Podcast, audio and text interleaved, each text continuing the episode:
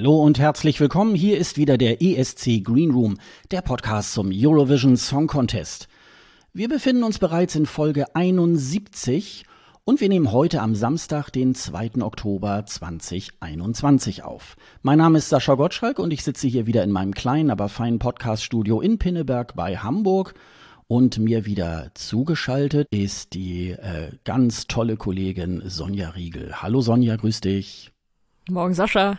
Ganz toll. Oh. Ja, du bist ja wirklich gefragt. Ich habe dich neulich gerade wieder im Fernsehen gesehen. Du bist äh, überall in Podcasts, du bist äh, beim Fußball unterwegs. Mann, Mann, Mann, dass du überhaupt Zeit hast, hier mit mir hier ein, zwei Stunden über den Eurovision Song Contest zu sprechen. Was für eine Ehre. ja, ich, du sagst ja, es ist viel Fußball. Ich freue mich, dass auch mal wieder jemand mit mir über den ESC reden will.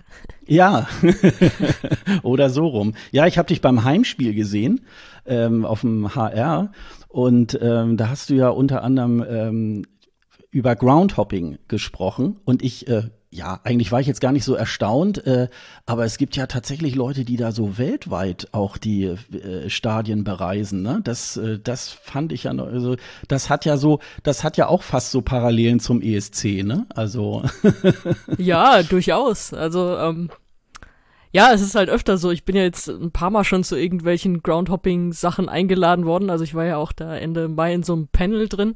Und äh, ich bin da nie diejenige mit den meisten Stadien, Reisen, Ländern, was auch immer. Also einzeln, wenn mich Leute fragen, klingt das vielleicht viel? Wenn ich dann sage, ich habe schon in 18 Ländern Fußball geguckt und äh, knapp 300 Stadien. Wow. Aber dann kommen, dann kommen mal Leute und äh, haben da mindestens das Doppelte und äh, waren wirklich schon äh, sonst wo auf der Welt und nicht wie ich nur in Europa unterwegs. Also das, das kann man durchaus noch steigern, auf jeden Fall. Aber eine europäische, ein europäisches Nachbarland von Deutschland fehlt dir ja noch, das war Polen. Ne? Ja.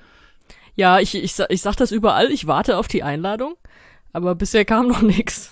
Ja, also wenn der ESC dann mal in Polen ist, dann ist es wahrscheinlich soweit, ne? Ja, aber ich sag mal so, da arbeiten die jetzt nicht gerade drauf hin. Also nee, wenn wir nicht stimmt. vom Junior ESC reden, dann wird es schwierig. Aber irgendwie wird's, wird's schon klappen. Ja, das ist doch schön. Ja, super. Ja, ich bin, äh, äh, ähm, ich bin ja auch noch so in dieser, in dieser Anspannung irgendwie, wow, was war das letzten Sonntag für ein Krimi da, dieser, diese Bundestagswahl? War es oh nicht, äh, war es nicht spannend? Ja gut, spannend war es, das stimmt. ähm, äh, aber äh, wir, wir brauchen uns gar nicht über Ampel oder Jamaika oder so unterhalten, denn äh, es ist ja so, seit 1953 wird hier in meinem Wahlkreis, im Wahlkreis Pinneberg, gewinnt immer äh, die Partei, die hinterher dann auch den Kanzler stellt. Und da dieses Mal der ähm, Politiker Ralf Stegner von der SPD äh, den Wahlkreis Pinneberg geholt hat, wissen wir alle, wie es dann ausgeht. Und das ist schon seit 1953. Das ist so eine Nachricht, die mich äh, das, Let das erste Mal vor vier Jahren schon erreicht hat. Das, äh, das hat man wohl irgendwann mal festgestellt. Ähm, hier ist irgendwie wohl eine, eine gute Mischung drin. Wir haben ja, wir haben ja äh, einmal die Insel Helgoland, gehört ja auch zum Kreis Pinneberg. Und dann haben wir halt so Städte, die so um die 50.000 Einwohner haben. Dann haben wir diese Nähe zu Hamburg und wahrscheinlich ist da so ein bisschen, das ist so ein bisschen wie dieses äh, Dorf Hassloch ähm, ich weiß gar nicht, ob's das, äh, ob das immer noch äh, dort getestet wird. Das ist ja auch so eine durchschnittlich deutsche Stadt wo Werbungtreibende sozusagen ähm, ihre Produkte testen. Also da kann man dann in Lebensmittelläden äh, so Joghurts kaufen von irgendwelchen Produzenten, äh, die es sonst in Deutschland nicht gibt. Und da äh, testen die sozusagen, wie kommt das an. Werbespots werden ins Kabelnetz eingespeist, die sonst in Deutschland gar nicht sind. Und das ist wahrscheinlich mit diesem Kreis Pinneberg genauso.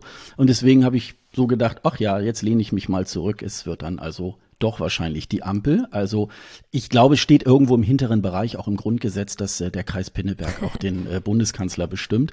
Ähm, muss ich nochmal genau nachgucken, weiß ich jetzt auch nicht so genau. Vielleicht könnten ja Pinneberg und Hasloch zusammen mal das Panel ersetzen und sich mal was Gutes für Deutschland irgendwie Hey, raussuchen. das wäre doch mal eine gute Idee, genau. Also NDR hier, ne, also mal gucken, vielleicht äh, würde das würde das ja hinhauen.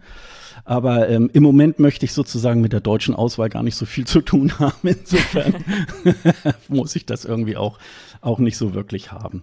Vier Wochen sind es jetzt schon wieder her. Wir haben letztes Mal in der 70 unseren, unseren Podcast, unsere Aufnahme ein bisschen ja, später gemacht, weil wir gedacht haben, oh ja, die Host City ähm, äh, wird ja äh, ausgesucht. Für all die, die äh, sozusagen jetzt die letzten, sagen wir mal, ähm, äh, das letzte halbe Jahr, Dreivierteljahr unterm Stein gelebt haben, was den ESC betrifft. Der ähm, ESC 2021 ist ja äh, von Moneskin äh, äh, ähm, gewonnen worden aus Italien. Das heißt, ähm, Italien hatte dann auch den Zugriff darauf, dieses äh, Event im nächsten Jahr auch auszurichten.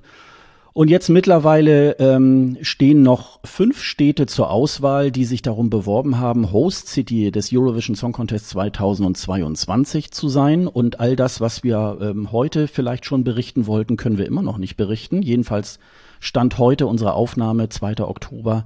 Also heute wissen wir noch nicht, ähm, wer beim, ähm, wer die Host City des Eurovision Song Contest ist. Ja, was könnte das sein? Vielleicht haben sie noch ein bisschen Fingerhakeln um irgendwelche Marketing-Dinge, um ähm, Sponsoren vielleicht. Ja, und dann ist es natürlich irgendwie auch ein ähm, sehr lukratives Geschäft für die Stadt. Also es kommen viele Leute, buchen Hotels, ähm, äh, essen in Restaurants, äh, geben dort Geld aus. Und das will man sich ja wahrscheinlich dann nicht so nehmen lassen. Aber wir warten mal. Also ich kann jetzt im Moment gar nicht so wahnsinnig ähm, jetzt ne, noch einen Tipp abgeben. Wir haben es letztes Mal gemacht, aber so langsam denke ich so, hm, vielleicht ist ja noch für alle fünf irgendwas drin. Schauen wir mal, ne? Ja, brauchen wir nicht eigentlich nichts Neues sagen zum letzten Mal. Ja. ist, wir sitzen hier und warten und würden auch ganz gern wissen, wohin es dann geht. Aber warte mal, ich habe beim Fernsehen gelernt, man steigt mit einem schönen Quiz ein Hm. in so eine Sendung, bei der man sich erstmal blamieren kann. Und deswegen habe ich eine Frage, die ist jetzt geklaut. Okay. Pass auf. Welches Gesangsduo vertrat beim Eurovision Song Contest 2021 in Rotterdam das Land Dänemark? A. Eis o Gletscher.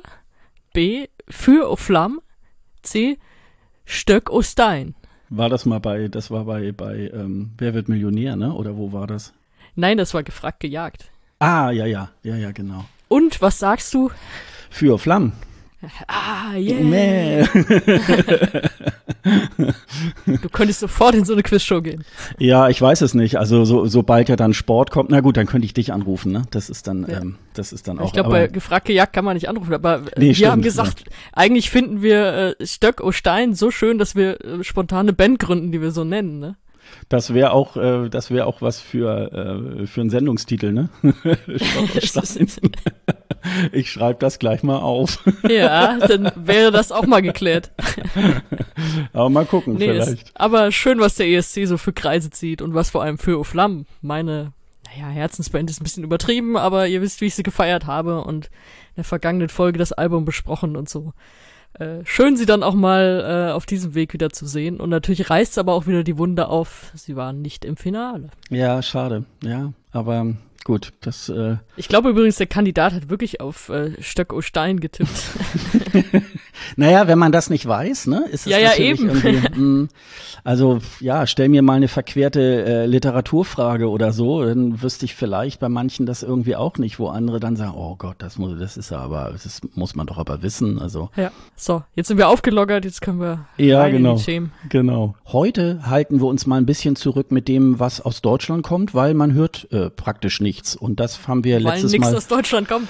Genau, weil nichts aus Deutschland kommt und weil wir es wahrscheinlich erfahrungsgemäß auch erst so zum Jahreswechsel wahrscheinlich irgendwas hören, was da, was da Sache ist. Ähm, da gibt's einige Gerüchte darüber, aber ähm, das tragen wir mal so fürs nächste Mal oder übernächstes Mal dann irgendwie zusammen. Und ähm, da ist mir eine Sache tatsächlich aufgefallen, wie eigentlich auch schon befürchtet, wird es auch weiterhin dieses sogenannte Pre-Recorded Backing geben, also das, was wir schon aus 2021 kennen, dass also sämtliche Backings eines Songs beim ESC, der dort ähm, zum Vortrage kommt, dass das alles aufgenommen werden kann. Das ist jetzt auch für 2022 bekannt geworden. Eigentlich so ein bisschen wohl in Anführungsstrichen aus Versehen, weil der isländische Sender RUV wieder für seinen Vorentscheid ähm, auch die Regularien bekannt gegeben hat. Für Künstler, die sich dort beim Songwerk Happening dann auch bewerben. Ja, und da ist das jetzt sozusagen in der ESC-Welt dann auffällig geworden. Was es nicht darf, sind sogenannte Lead Vocals, Lead Dubs und andere Vocals, die dürfen natürlich in diesem Backing-Track so nicht enthalten sein und auch Effekte, die darauf abzielen, die Lead Vocals während der Live-Performance auf der Bühne zu ersetzen oder unangemessen zu unterstützen. Keine Ahnung, ob sozusagen der Auftritt von Lena damals, wo die Backings auch so ein bisschen versucht haben, Lena zu stützen, aber wahrscheinlich war das ja komplett live. Insofern würde das wahrscheinlich so nicht gelten. Aber wo ich so ein bisschen meine Angst äh, dabei habe, ist, ähm, ja, wäre den Anfängen, ne? Also bald heißt es dann, ach ja, Vollplayback ist irgendwie halt auch erlaubt, ne? Das ist natürlich so ein bisschen. Naja, passiert eigentlich genau das, was wir befürchtet hatten, als wir letztes Jahr damit ankamen. Ja, nur mal testen, Pandemie, wir machen die Delegation dadurch kleiner und so weiter und so fort.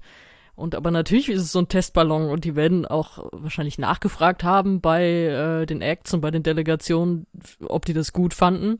Wahrscheinlich werden die es gut gefunden haben, weil die Delegationen, die, also die vielleicht nicht so viel Geld kriegen oder so, die sind froh, dass sie dann nicht äh, noch Backings mitschleppen müssen. Dann sind sie froh, dass sie irgendwie äh, ein Künstler, wenn, wenn er nicht, nicht so geil live singt, dass er ein bisschen mehr äh, Unterstützung vom Band irgendwie noch hat ich kann mir vorstellen, dass das deswegen gut angekommen ist. Und naja, jetzt sitzen wir hier und jetzt wird's häufiger so passieren. Aber es ist eigentlich genau das, was wir im letzten Jahr auch schon zu dieser Regelung geäußert haben, als sie neu war. Also es ist halt wirklich schade, weil zumindest der Gesang sollte komplett live sein, damit du nicht am Ende einfach nur einen Show-Contest hast, sondern dass es wirklich dieser Gesangswettbewerb bleibt. Und davon geht's jetzt immer weiter weg. Gerade wenn sie jetzt dabei bleiben unter nicht oder deutlich äh, verringerten Pandemiebedingungen. Also wir werden, wir gehen ja mal davon aus, dass es in Italien jetzt nicht alles so eingeschränkt sein wird, wie es eben jetzt noch in Rotterdam war. Ja, und ich frage mich dann tatsächlich, wenn die jetzt wirklich irgendwann, das, das mag vielleicht noch zehn Jahre dauern oder so, wenn sie dann sagen, ja, jetzt dürfen, jetzt darf auch Vollplayback, weiß ich gar nicht, ob ich dann den ESC wirklich noch so geil finde. Also es wäre für mich tatsächlich der Knackpunkt, ne? Also alles andere, selbst wenn sie sagen dann würden, ist es wirklich äh, die, ein, dann ist es ein Show oder ein, oder ein Videocontest. Ja, ja. ja. Also selbst wenn man sagen würde, ja, wir müssen uns auch mal das mit den zwölf Punkten überlegen, das muss vielleicht mal anders sein, weil es jetzt mittlerweile so viele Acts sind, dass man vielleicht auch mehr Punkte vergeben kann, damit nicht irgendwie einer leer ausgeht mit null Punkten oder irgendwas in der Richtung, äh, kann ja auch noch mal irgendwann sein. Diese zwölf Punkte sind ja auch nicht seit 1956 so genagelt gewesen. Da gab es ja auch noch ganz unterschiedliche äh, Bewertungen. Ja, man hat dann auch irgendwann das Orchester weggelassen. Das war halt natürlich auch eine Kostenfrage. Finde ich fast gar nicht so schlimm, so, weil man dann so denkt, okay, das äh, ist halt auch riesengroß geworden und man guckt sich natürlich dann auch bei so einem Event die Kosten an. Aber so, wenn ich mir, wenn ich das so weiterdenke, so mit Vollplayback oder so, wow, dann ist es ja wirklich auch fast nur noch wie eine Helene Fischer Show oder ähm, so wie wir das son wie wir sonst irgendwelche Fernsehgarten oder so solche solche Events irgendwie kennen mit Musik. Da wird ja auch im Grunde nicht mehr live gesungen und das ist natürlich schon wirklich sehr sehr schade weil natürlich der Live-Gesang auch davon lebt, dass man immer noch die Spannung hat, na, wird er das schaffen? Wird sie es hinkriegen, diese Note auch zu treffen, die da in diesem Song am Ende äh, so stattfindet? Und ähm, aber wir beobachten das mal. Wir haben das im Auge, ey, macht keinen Scheiß. Ja, genau. Wir, wir beobachten euch ganz vorsichtig.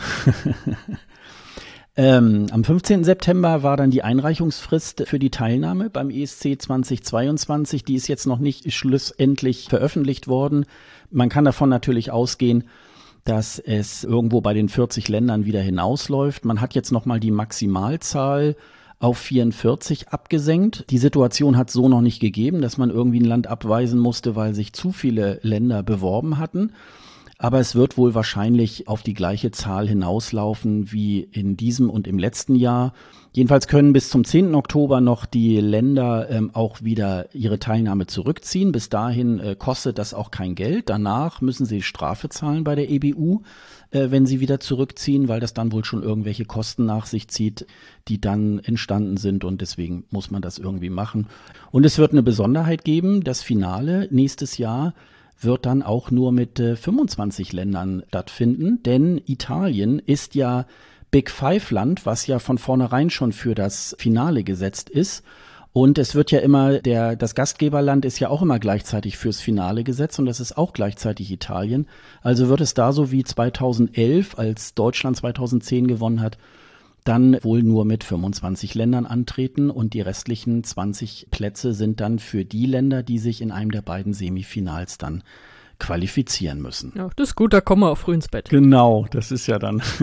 Aber wir haben auch mal was Handfestes, äh, denn die Belgier waren äh, wieder ganz schnell und haben einen Künstler nominiert. Ähm, Sonja, magst du was dazu sagen? Ja, es ist, äh, wir haben den ersten Teilnehmer für das kommende Jahr. Und äh, der junge Mann ist 20 Jahre alt, heißt äh, Jeremy Makiese. Ich hoffe, ich habe ihn richtig ausgesprochen. Ich habe nachgeguckt, wie er sich selbst ausspricht und ich hoffe, das kommt ihm jetzt einigermaßen nah. Ähm, ist, ja, hat eigentlich so nahezu klassische äh, Vita eines äh, ESC-Kandidaten in, in diesen Jahren, äh, ist äh, nämlich auch ein Castingshow-Teilnehmer. Und zwar ein relativ frischer, ne? Der hat in diesem Jahr The Voice in Belgien gewonnen ja, aus The Voice kommen so viele irgendwie. Ja, das ist eine Talentschmiede. Ähm, ja, es, ich weiß nicht, ob du dir Videos von ihm mal angeguckt hast. Mhm. Äh, hab, ich habe das natürlich auch gemacht. Ich finde aber, man kann da immer nur so begrenzt irgendwie was rausziehen, weil, ey, er singt total super. Aber gut, er singt da halt irgendwelche Songs nach, aber er wird beim ESC mit irgendeinem eigenen Track da stehen und dann sind wir mal gespannt, ob er das auch hinkriegt, weil es gibt ja wirklich so diese Castingshow-Kandidaten, die beim ESC dann nicht viel zu melden haben, wenn sie da ihren eigenen Song singen. Und dann gibt's halt welche wie Duncan, die da mit ihrem eigenen Song kommen, die riesige Star-Ausstrahlung haben und äh, das Ding dann einfach gewinnen. Deswegen finde ich jetzt, kann man da noch gar nicht so viel vorhersagen. Also zumindest traue ich mir das nicht zu. Ich finde, da bin ich jetzt oberflächlich, aber ich finde, er sieht auf diesen Fotos, die äh, rumgeschickt wurden, diese Promo-Fotos, er sieht derbe sympathisch aus. Also das, der ist einem ja richtig, der ist einem richtig angesprungen aus diesen Fotos, dass man dachte, boah, der, der ist ja nett und der, das, da freue ich mich irgendwie drauf. Und ansonsten, du hast mich gebeten, dass ich unbedingt diese Fußballsache aufkläre. Ja. weil ähm, es ging in der offiziellen Meldung dann mit rum, ja, und er hat auch einen Vertrag unterschrieben bei einem belgischen Zweitligisten und ist da Torhüter. Und dann habe ich mir das mal angeguckt, also im offiziellen Kader dieses belgischen Zweitligisten taucht er nicht auf. Und er hat auch keine Seite bei äh, Transfermarkt und diesen, also die da so einzelne Spieler auflisten und so weiter. Und äh, Eurovision.de hatte, glaube ich, auch rausgesucht, dass er nur irgendwie ein Nachwuchsvertrag hat oder so, oder irgendwie in einer Nachwuchsmannschaft spielt oder irgendwie in einem Nachwuchskader ist. Also es ist nicht das, was eigentlich als geile Schlagzeile herhalten sollte, so der singende Zweitligatorhüter oder so. Das, das kriegen wir noch nicht. Mal sehen, wie weit er da noch kommt. Aber äh, ja, es ist schön, dass wir mal was Echtes vermelden können, dass wir zumindest schon mal jemand haben. Natürlich gibt's noch keinen Song, müssen wir mal warten, wann der rauskommt. Aber der erste ist da, der Anfangs gemacht. Also ich habe mir auch bei Voice of Belgique, ähm, habe ich mir ja auch nochmal die, die Sachen von ihm angehört. Das ist mir gerade so auch so in den letzten zwei, drei Jahren wieder so aufgefallen. Da sind dann so Künstler, wo, ah ja, super und das wird bestimmt ganz toll und dann, ja, und dann zimmern sie ihm dann so einen, so einen äh, halbweg durchschnittlichen Song irgendwie auf den Leib und dann denkt man auch so, hm, er hat eine tolle, so eine, so eine, so eine soulige Stimme. Das fand ich schon mal irgendwie ganz nett. Das war aber auch so stimmlich so ein bisschen, ach, wie sie sich auch alle irgendwie so ein bisschen anhören. Das, also so, ähm, mir fehlt da so ein bisschen die, ähm, äh, Unverwechselbarkeit in der Stimme und da hängt es jetzt tatsächlich ein bisschen auch von dem Song irgendwie auch, auch ab. Vielleicht haben sie da auch einen Mördersong äh, rausgesucht. Wir werden das mal wir werden das dann ja mal sehen. Belgien war wieder als erster, ich glaube, äh, vor zwei Jahren war ja Hooverphonic auch oder als erste Gruppe, als erste Teilnehmer dann auch für den ESC 2020 dann auch äh, nominiert. Aber ähm, das ist natürlich besonders schön, wenn das ähm, jetzt auch mal so vorangeht und man auch schon mal so den einen oder anderen ähm, Teilnehmer dann auch schon mal kennenlernt. Das ist schon mal ganz, ganz, ganz nett. Ja, also so, so wahnsinnig viel mehr ähm, äh, wissen wir jetzt noch nichts über den äh, bevorstehenden äh, Eurovision Song Contest. Wir wissen auch noch nicht mal, äh, wann genau der ESC auch stattfindet. Wahrscheinlich in der Woche, dass das Finale am 14. Mai ist.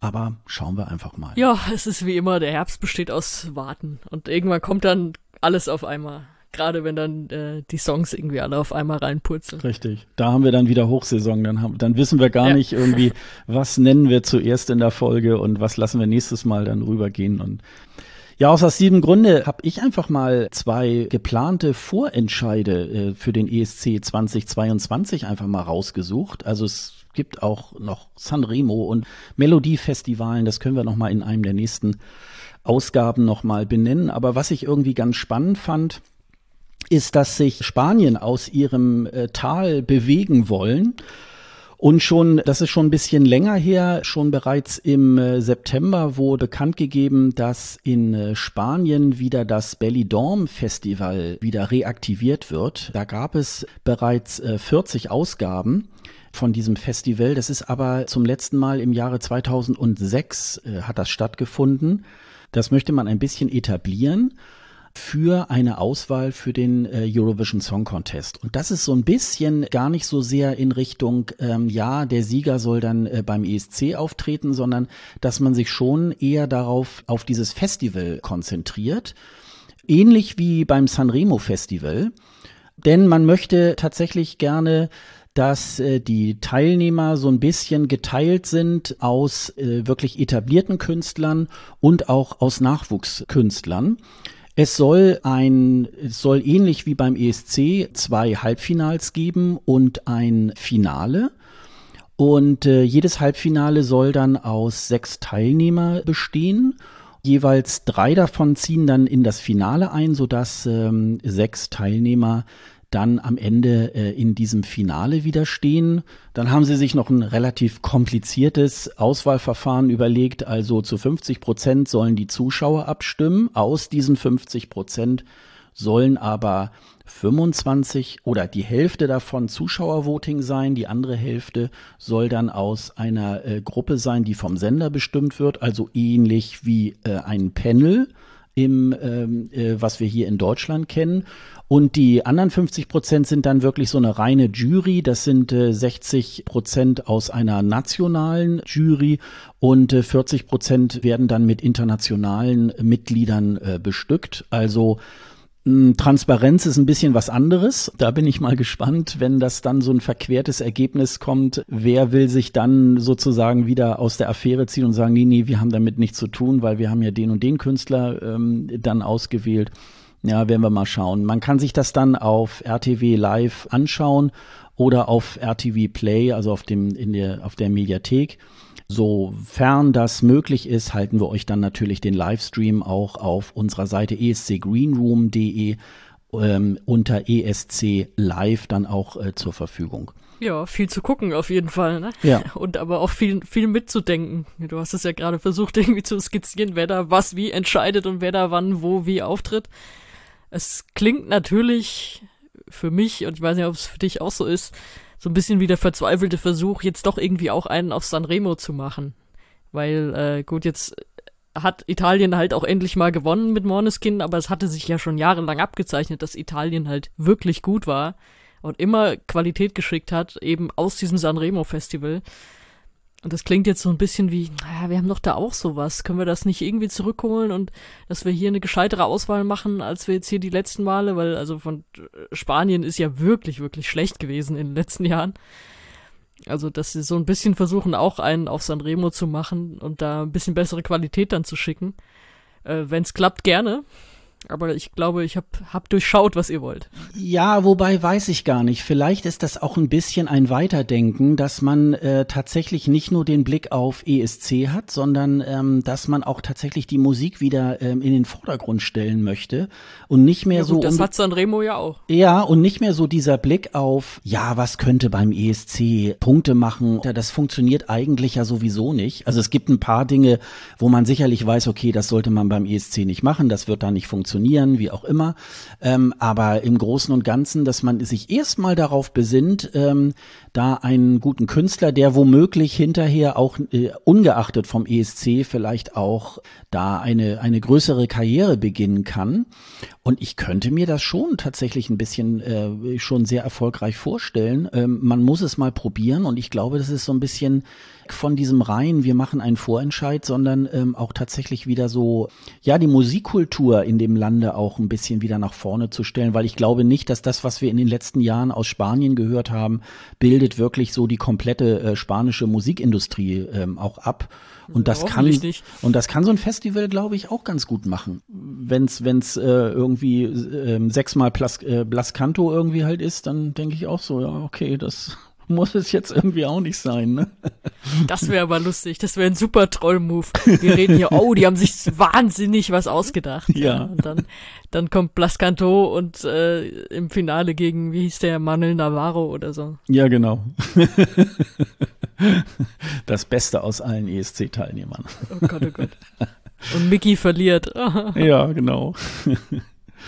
Und dann gibt's noch einen, einen anderen Vorentscheid. Da möchte man auch irgendwie größer aufschlagen, nämlich in San Marino mit dem Vorentscheid Una Voce per Sanremo. Also das wird dann wohl auch tatsächlich eher ein Vor, ein ESC-Vorentscheid. Das äh, ist dann anders als in Spanien als Festival oder so gedacht. Auch hier mit zwei Halbfinals und einem Finale. Das Finale wird am 19. Februar sein. Und da wird man das so ein bisschen machen. Im Finale stehen 18 KandidatInnen gegeneinander an. Und da soll das wohl auch hälftig aus ähm, Nachwuchskünstlern bestehen.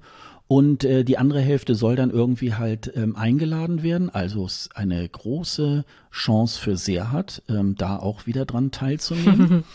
Und ja, und es spielt auch keine Rolle, ähm, ob man Staatsangehöriger von San Marino ist. Also da kann sich äh, tatsächlich jeder auch äh, bewerben, der ein bisschen musikalisches Geschick hat. Also auch äh, die Türen sind wieder für Ralf Siegel frei. Ja, und, und Stöck und Stein. Und Stöck und Stein, genau. Und ähm, ja, es gibt nur sozusagen die üblichen EBU-Regeln. Wahrscheinlich dann auch ist dann ein Act mit äh, acht Tänzern so nicht möglich, äh, was ich ja auch immer ganz gut finde, wenn man das auch schon gleich dann auch im Vorentscheid lebt. Ja, werden wir mal schauen. Also mich hat ja dieser Vorentscheid 2018 nicht so wirklich überzeugt, weil die haben ja zwischendurch dann auch äh, diese äh, gesamte Auswahl dann wieder gestoppt und haben das dann plötzlich ganz anders gemacht. Also und auch die beiden, wie hieß sie da noch, Jennifer und Jessica, die da mit diesen Robotern 2018 da aufgetreten sind und natürlich auch nicht das Finale erreicht haben. Das war dann äh, als Endergebnis zu dieser Auswahl ja nicht sehr äh, erfolgversprechend gewesen. Aber was ich an San Marino natürlich immer so so so klasse finde, das ist so ein Land mit gerade mal 35.000 Einwohnern aber die haben da irgendwie immer Bock drauf und die machen sich da auch immer große Gedanken. Das war ja auch äh, die Delegation aus San Marino wollte ja selbst 2020 äh, den ESC einfach nur in den September verschieben. Die waren ja trotzdem so heiß drauf, das weiterhin zu machen. Die sehen das, glaube ich, auch so ein bisschen als so ein Aufputsch für ihre äh, für ihren Fremdenverkehr so, um auf sich aufmerksam zu machen. Aber ähm, da ist irgendwie auch sehr viel Herzblut dabei, auch wenn es nicht immer sehr erfolgreich ist. Ähm, aber ja, ich find's, ich find's irgendwie toll. Aber du wirst dir wahrscheinlich auch alle drei Runden dann anschauen, denke ich mal, als San Marino-Fan. Ja, ne? Werde ich machen müssen als fast Ehrenbürgerin. Äh, ja, also mich hat's aber dann doch überrascht, muss ich sagen, dass sie mit so einem Vorentscheid um die Ecke kommen. Weil die letzten Male, und sie sind jetzt wirklich auch im Aufwind gewesen, also mit äh, Serhat mit seinem besten Ergebnis und dann äh, Zenit war halt vorab gefeiert und mit Florida, das war ja auch wirklich ein geiler PR-Stand, muss man ja sagen. Und irgendwie trotzdem, warum auch immer, am Ende ein schlechteres Ergebnis als Serhat, das werde ich auch irgendwie nie verstehen, äh, weil das, also der Song, der hat ja schon einiges aufgewirbelt und der war ja, der war stark und der hat äh, auch schon lange vor dem Contest halt auch irgendwie von sich reden gemacht. Und jetzt gehen sie es anders an. Das ist schon erstaunlich, weil eigentlich hat das ja so ganz gut geklappt mit äh, Künstlern, die sich aus dem Ausland holen, die, weiß ich nicht, vielleicht auch ein bisschen Taschengeld mitbringen und sich da irgendwie was was ausdenken, auf die Bühne stellen und äh, irgendwie das Land vertreten, aus dem sie zwar gar nicht kommen, aber äh, für das sie dann trotzdem gut Werbung machen. Deswegen ja, ob das jetzt am Ende zu einem besseren Ergebnis führt als die letzten Male, ich weiß es gar nicht. Aber wir werden das beobachten. Das muss man dann sehen, ne? Das äh, gucken wir dann einfach. Ja, und an der, an der Stelle sollten noch darauf hinweisen, auf escgreenroom.de unter live stehen schon alle Termine, die feststehen für die Vorentscheidssaison. Die hast du nämlich alle schön zusammengetragen. Und da kann man schon mal, kann man schon mal seine Wochenenden, also es sind vor allem Wochenenden so planen, würde ich sagen, gerade so für Anfang des kommenden Jahres. Das ist eine schöne Übersicht. So Frühstücksfernsehen äh, am 26. Februar in Australien und so, ne? genau. Ich muss nur sagen, eine Sache, wir haben uns jetzt halt exemplarisch mal zwei Vorentscheide rausgepickt. Äh, ein Satz noch zum dänischen Vorentscheid. Mhm. Da habe ich ja vor zwei Jahren gesagt, ich will da nach Kopenhagen und will den Vorentscheid in echt machen, wenn der ganze Corona-Scheiß vorbei ist, weil das ja mein Anfang irgendwie war. Und was haben sie jetzt gemacht? Jetzt haben sie ihn äh, aus Kopenhagen abgezogen und jetzt wird er in Herning stattfinden. Ich weiß nicht, wer jemals in Herning war. Ich war schon mal in Herning für Fußball, weil da der FC Midtjylland spielt. Das ist so langweilig. Das ist so ein Niemandsland. ähm, ja, also kein Kopenhagen. Aus meiner, aus meiner Erinnerung war der doch da, glaube ich, immer, ne? Also bis auf. Ja, jetzt, ja, die, ne? die, sind, Mhm. die sind ja tatsächlich auch äh, erst äh, 2020 überhaupt wieder zurückgezogen nach Kopenhagen. Mhm. Sie gedacht haben, machen wir das jetzt da in der Zehntausender Halle und dann war die auf einmal leer. Mhm. Aber ja, ja, das, das stimmt schon. Aber ja, jetzt ziehen sie halt dann doch wieder nach Herning zurück. Leider. Ja, Herning war ja damals auch, als der ESC 2014 dann in Dänemark stattfindet, war ja auch ähm, äh, als mögliche Host City und äh, da habe ich zumindest auch immer so gelesen, oh Gott, und die haben ja kaum äh, Hotels oder ähm, oh, wie furchtbar und naja, also dann musst du wohl wieder nach Herning, ne? Ja, mal gucken. Vielleicht machen sie es ja auch wieder mit so einer digitalen Ausgabe. Das war ja ganz geil beim letzten Mal. Mhm. Aber da habe ich doch, da habe ich doch gedacht, ah, ist vielleicht gute Gelegenheit wieder nach Kopenhagen, wenn dann da der Vorentscheid stattfindet. Ja, jetzt doch nicht. Ja, aber wahrscheinlich äh, bietet diese, diese Halle, die es da gibt, wahrscheinlich irgendwie äh, ganz gute Möglichkeiten, um diesen Vorentscheid auszutragen. Das irgendeinen Grund wird es ja haben, wenn sie da eigentlich immer wieder drauf zurückgreifen. Ja. Ja, also genau, diese Seite werden wir äh, dann auch immer aktualisieren. Natürlich sind jetzt die Livestreams da noch nicht zu sehen, aber da sind zumindest schon mal die Termine und ihr könnt euch das dann schon mal ähm, ein bisschen äh, in euren Terminkalender eintragen. Ja, und jetzt mache ich den zweiten Anlauf. Ja.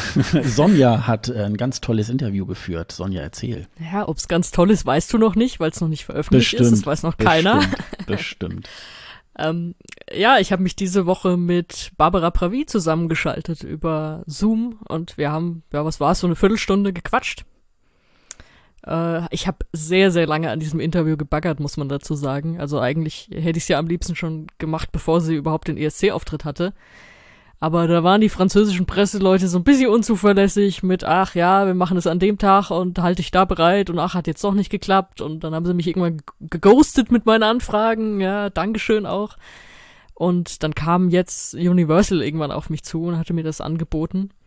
Und da habe ich natürlich zugegriffen und dann hat es auch nochmal ein bisschen gedauert mit Verschiebungen und so weiter. Aber jetzt haben wir es dann doch hingekriegt. Es war relativ früh, also äh, früh, so gegen 10 Uhr, aber es war für sie früh, weil sie wohl irgendwie noch ein Event am Abend davor hatte und ich hatte Spätdienst am Abend davor, also wir waren beide noch ein bisschen, ja, müde, aber, äh, aber sehr freundlich und ja, ich habe es noch nicht verarbeiten können. Also verarbeiten im Sinne von runtertippen und äh, schauen, dass ich ein kleines Video auch draus schneide und so. Einfach weil noch keine Zeit war. Das werde ich jetzt am Wochenende machen. Das heißt, wenn diese Folge hier draußen ist, ist hoffentlich auch irgendwann bald das Interview dazu draußen. Das werden wir dann im Zweifel auch nachträglich verlinken oder ihr Ja, findet es genau. bei mir dann auch. Mhm. Ja, aber es war sehr nett. Also ich habe jetzt auch mal das Mysterium geklärt, was wir hier beim letzten Mal, als wir ihr Album besprochen hatten, äh, nicht lösen konnten, dass, sie, dass es ja hieß, es ist ihr Debüt. Und äh, sie hat mir das so erklärt, dass halt das, was sie vorher rausgebracht hat, das wäre sozusagen kein komplettes Album gewesen. Das hat sie eher so als EP betrachtet oder so, aber eben nicht als ein komplettes Album. Also unsere, es äh, ging ja eigentlich so unsere Vermutung auch in die Richtung. Das hat sie mir dann so nochmal bestätigt. Und äh, sie hat gesagt, sie hat bisher noch keine Einladung für den Junior ESC in Paris bekommen. Also Okay. sie, geht vielleicht auch geht wahrscheinlich davon aus, dass sie da irgendwie auch sein wird oder so, aber äh, sie weiß noch nicht, in welcher Form sie da irgendwie dabei sein wird. Also bisher hat sie keiner eingeladen. Das sollte man vielleicht mal machen, vor allem wenn man will, dass ich mir das angucke. Ja, nee, also es war es war wirklich super nett und äh, ja, kann da kann man dann bald lesen und hoffentlich auch ein bisschen was sehen davon.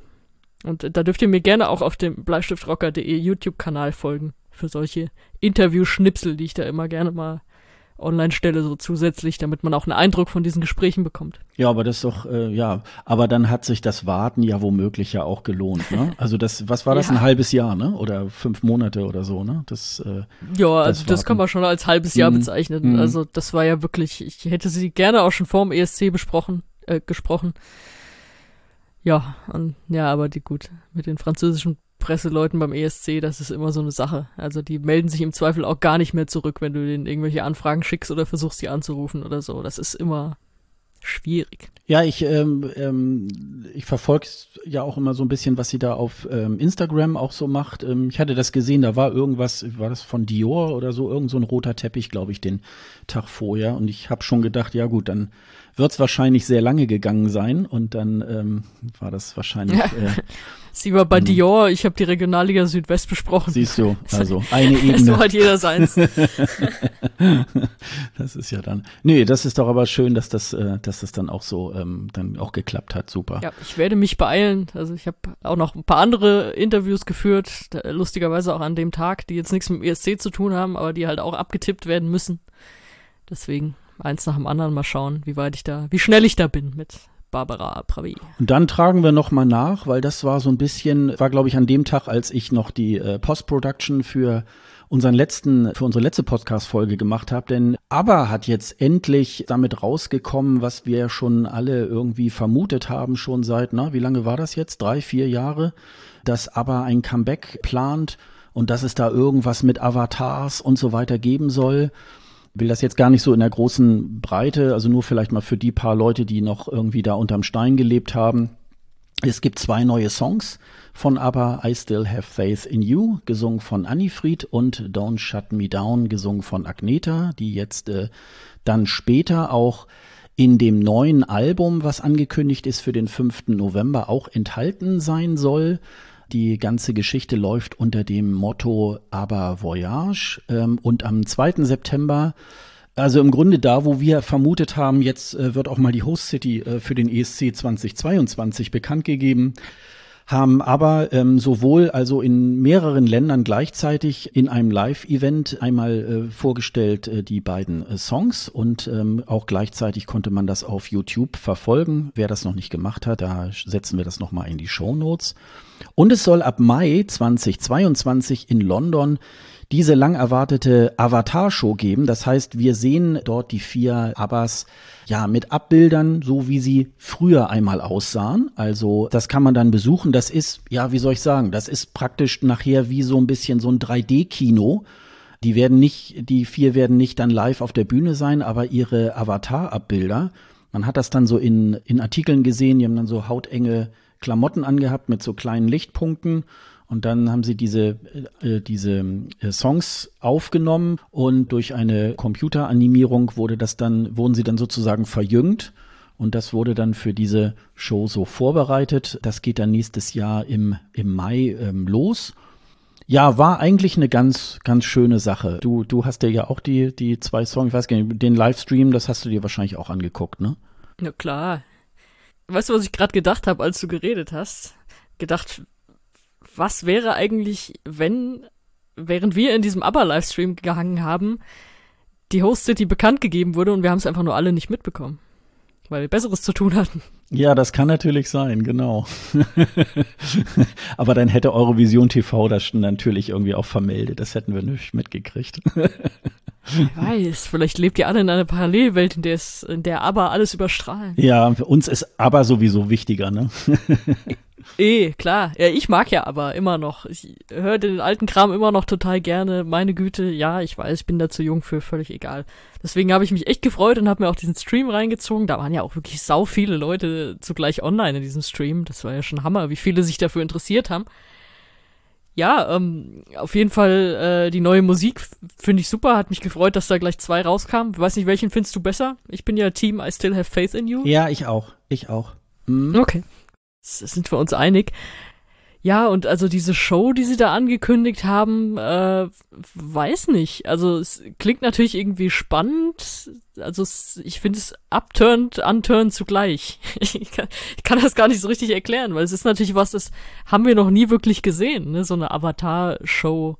Andererseits sind wir dann auch wieder bei dem Punkt, ey, ich, wenn ich irgendwo hingehe, will ich dann auch live die Künstler sehen und von denen irgendwie äh, wie sie jetzt gerade sind, live die Musik vortragen lassen.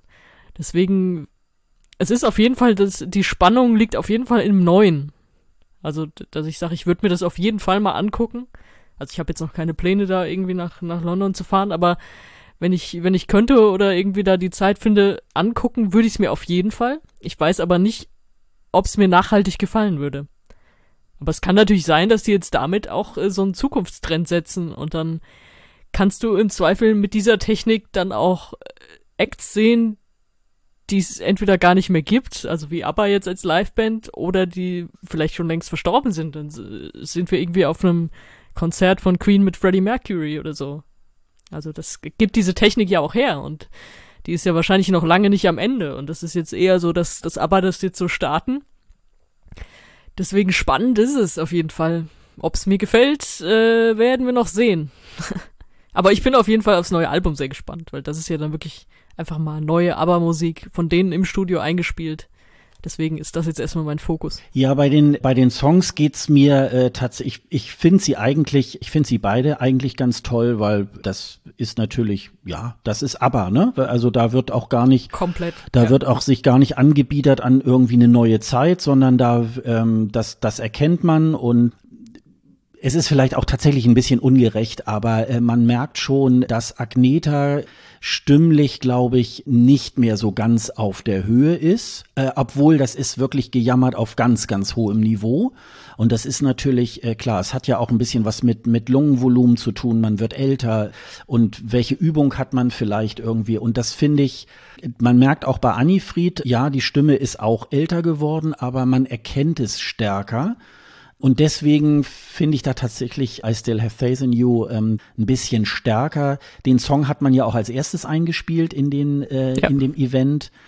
Und was ich ganz interessant fand, äh, da habe ich mich tatsächlich mit meinem Vater auch drüber unterhalten, der dann auch so sagte, so ja, aber waren ja schon immer so Trendsetter und die waren ja auch so mit einer der ersten, die damals so diese Musikvideos auch eingeführt haben, damit sie auch nicht mehr so viel rumreisen mussten das war halt auch eine Sache, die war auch noch nicht so Usus und heute macht ja irgendwie jeder äh, Künstler zu seinem, zu seiner Single oder so äh, gleich auch ein Video dazu.